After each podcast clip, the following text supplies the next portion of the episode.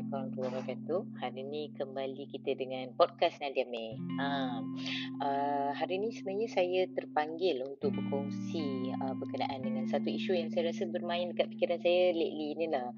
Berkenaan dengan um, stigma orang yang ada penyakit mental ataupun ada masalah kesihatan mental.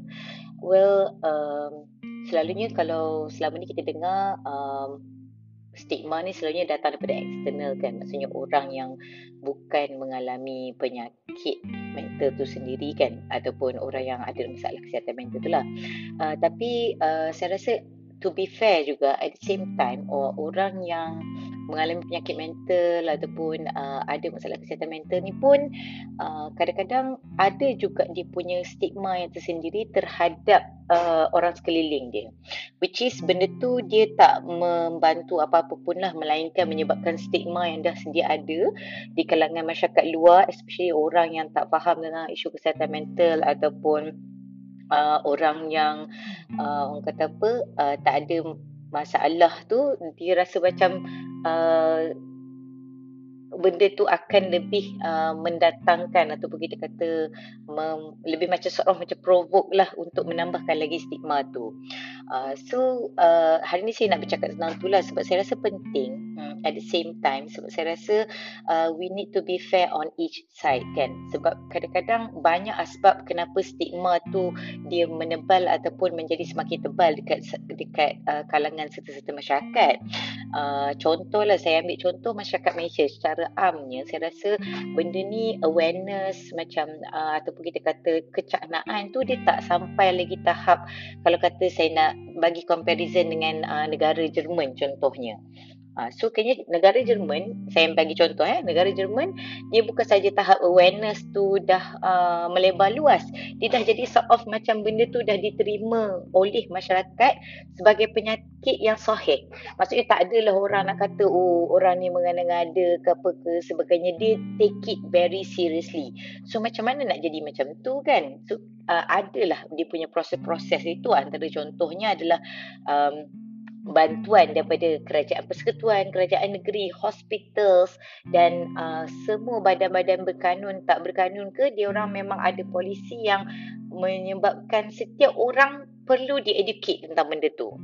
Uh, sama ada menerima bila uh, sakit tu nak masuk hospital ke tak, uh, yang tu lain cerita lah kan. Tapi nak katakan dari segi awareness tu sendiri, benda tu dah memang macam tembus uh, on every level lah. So um, jadi macam mana pula kan uh, kalau dengan komuniti yang macam komuniti orang Malaysia yang sebenarnya benda tu sort of macam tabu kan. So um, kat sini saya nak uh, orang kata apa berkongsi lah bahawa macam stigma tu kalau sesiapa yang mempunyai penyakit mental ataupun mempunyai masalah kesihatan mental, contohlah kalau kita kata macam uh, pesakit ataupun um, uh, Uh, pesakit ataupun yang ada masalah kesihatan mental tu dia orang refuse uh, untuk cari uh, apa uh, bantuan contohnya kan, ataupun dia orang refuse untuk acknowledge yang dia orang sedang bermasalah in that sense, ataupun uh, dia orang victim blaming always kan, dengan orang sekeliling dia tak memahami dan sebagainya. Tapi at the same time dia pun tak melakukan usaha-usaha untuk macam educate ataupun um, uh, ataupun uh, kita uh, orang kata apa sort of macam berakhlak baik ketika menyampaikan tu kan. Uh, kadang-kadang macam uh, I know it is hard bila contohnya bila kita sakit tapi orang tak percaya kita sakit. Uh, kita akan kita akan lebih kepada macam nak uh, lash out ataupun kita nak rage lah tentang benda tu kan. Tapi at the same time saya rasa to be fair on the situation uh, orang Malaysia collectively, terutamanya orang yang tua kan, elderly, um, diorang ataupun orang yang uh, lower education lah kan, diorang tak terexpose dengan benda ni kan. Kat Malaysia banyaklah isu macam contohnya isu uh, superstitious kan. Benda tu dia jadi menambahkan lagi layer untuk orang uh, menambahkan lagi layer untuk menyukarkan orang nak faham keadaan tu tau. uh, So uh, pada saya sekarang ni adalah effectively kan, uh, antara benda yang kita boleh buat kan, uh, kita tu saya masukkan orang yang mempunyai penyakit mental ataupun masalah kesihatan mental kan, dia uh, sepatutnya being actively untuk cari jalan macam mana nak educatekan orang, macam mana nak fahamkan orang um, berkenaan dengan hal ni.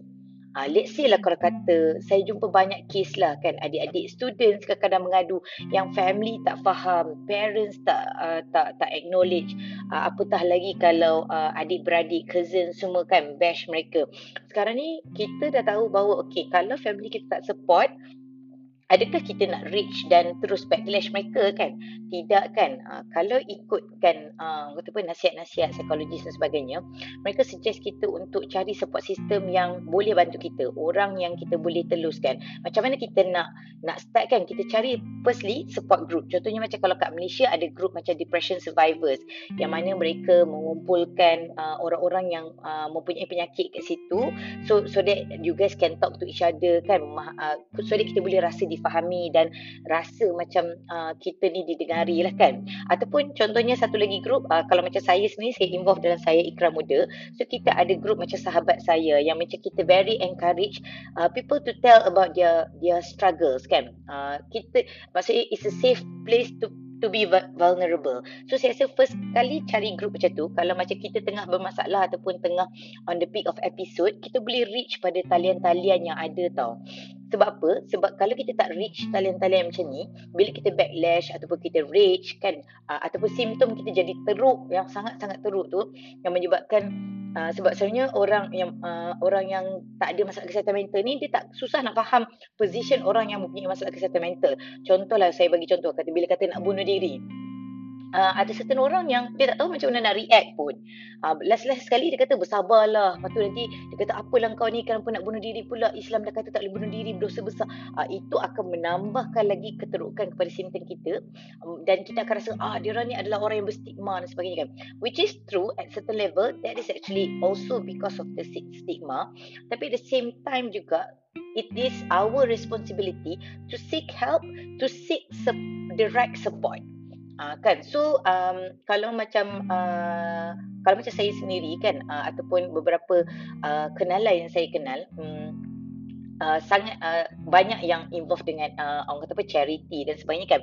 Itu contohnya kalau saya dari segi personality, saya suka uh, charity. So charity tu uh, ataupun kita kata volunteering, dia akan menyebabkan saya rasa kenyang oksitosin level saya itu meningkat dengan baik dan terjagalah dari segi orang kata apa sikit kan, um, berkenaan dengan kesihatan mental ni. So I think I really suggest kan, saya sangat-sangat suggest untuk uh, sesiapa yang punya masalah, firstly dia cari support, kemudian dia cari tempat yang dia boleh jadi vulnerable, kemudian dicari ruang-ruang yang uh, membolehkan dia uh, menambahkan whatever happy hormone yang ada dalam diri dia.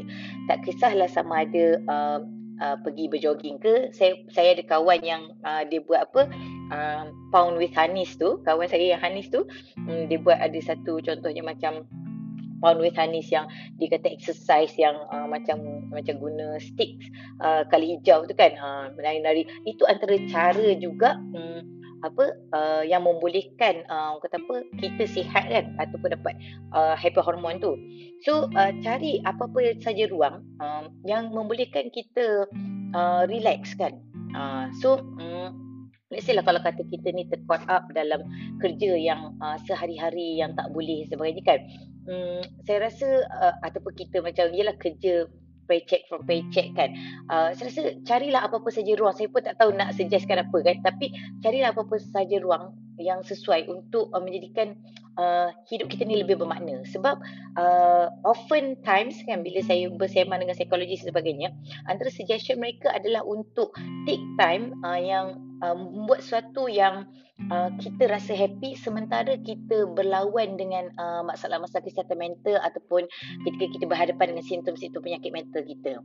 Uh, dan kalau boleh kita tak hide lah diri kita. Maksudnya saya tak suggest lah macam untuk orang openly Uh, terus sembang dekat Facebook, kalau uh, kalau itu akan mendatangkan lagi banyak komen negatif orang. Tapi pada saya, if you have time kan, your inner circle tu, maksudnya kawan-kawan circle kamu yang kamu boleh trust, sama ada adik-beradik, cousin, ibu bapa, ada saja ibu bapa walaupun tua, kadang-kadang ada yang very open, ready to learn, ready to relearn. So kita kena explore semua options tu, dan kalau boleh inner circle kita ni kita try untuk macam educatekan diorang. Okay, I'm in trouble actually. I was like this and like this and I seek help and now I'm like this like this. I'm still struggling But uh, what I can do right now is this, is this and this. So uh, so benda tu saya rasa somehow um, dia akan membantu sebenarnya untuk kita um, mempercepatkan pengurangan stigma tu. Bila mana orang-orang yang tak sakit ni, dia akan nampak penyakit, pesakit-pesakit ni really really uh, do something uh, towards um, menjadikan kesihatan mereka itu lebih baik.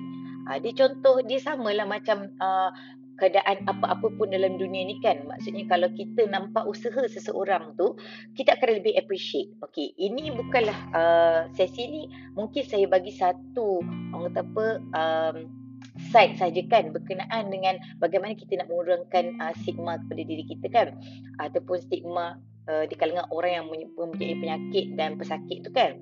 Uh, tapi at the same time juga uh, macam saya rasa walaupun ini adalah salah satu uh, pandangan pada satu sisi, tapi saya rasa ini adalah perkara yang sangat-sangat crucial dan penting. Uh, InsyaAllah next time saya akan kupas lagi berkenaan dengan stigma daripada orang sekeliling, bagaimana orang sekeliling membantu, uh, boleh membantu orang-orang yang ada penyakit mental ni dalam keadaan mereka tak ada idea berkenaan dengan tentang hal ni kan. Uh, itu we will do next time. Tapi as for today, um, saya rasa uh, benda ni uh, memang sangat sebenarnya untuk pesakit sendiri uh, saya faham, dan juga untuk uh, orang yang mempunyai masalah kesihatan mental saya faham it is really hard kan untuk buat benda ni. Tapi at the same time kan, walaupun dia adalah satu yang perkara yang sukar, uh, selain seeking help, saya rasa kita boleh do something um, with our own uh, penyakit tu. Uh, jangan takut bahawa macam ni dalam keadaan um, Malaysia ataupun komuniti Malaysia, kita memang selalu dengar yang penyakit mental ni uh, dicop gila lah sebagainya kan. Tapi jangan orang kata apa, letak ke tepi apa-apa saja orang kata. Kita tunjukkan contoh yang baik daripada diri kita. Okay, I am struggling, I am still struggling. Saya ada masa saya akan backlash, akan ada episod dan sebagainya. Tapi see, I'm doing everything that I can at this time kan, uh, untuk um, melawan benda ni dan membantu anda memahami saya lebih lagi kan. Benda tu dia memang apa uh, adalah um, perkara yang memang bunyinya macam susah kan, bunyinya mem- memerlukan uh, orang kata apa, kekuatan dan tenaga yang tinggi. Tapi saya rasa kalau kita form as a community kan, we get out as a community, kita ada satu idea yang sama uh, kepada masyarakat untuk macam mana kita turunkan stigma tu, I think uh, dia akan contribute perkara yang sangat bagus terhadap uh, movement uh, awareness kepada mental health tu. Uh, sebab sekarang ni saya faham je at every level, sama ada kanak-kanak ke, orang uh, Uh, orang kata orang muda ke, orang belia ke, ataupun orang tua, setiap level tu ada isu uh, kesihatan mental masing-masing kan. Tapi at the same time kan, kita nak juga uh, despite of differences in level of penyakit tu, kita nak juga kita ni bersatu dan uh, kita tak blame sesiapa, but then kita just kata okay, this is a thing that could be caused by uh, apa uh, sama ada genetik ke, sama ada uh, situasi ke.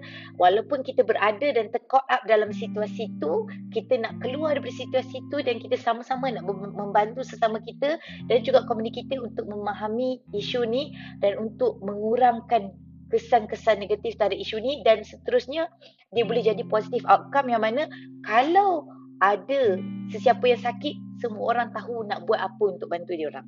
Uh, so I think this message and voice need to be uh, propagate more lah kan, atau kita kata un, perlu di disebarluaskan dengan lebih lagi.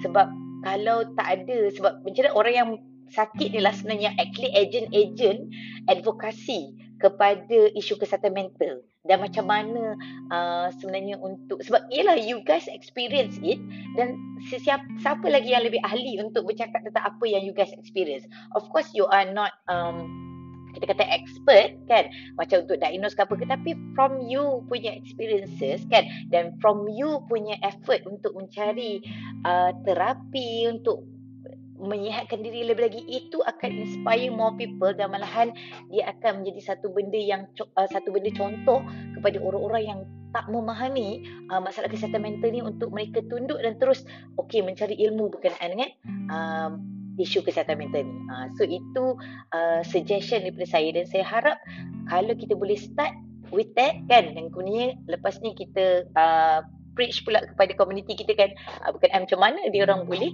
uh, buat sesuatu untuk mengurangkan stigma yang ada pada diri mereka sendiri.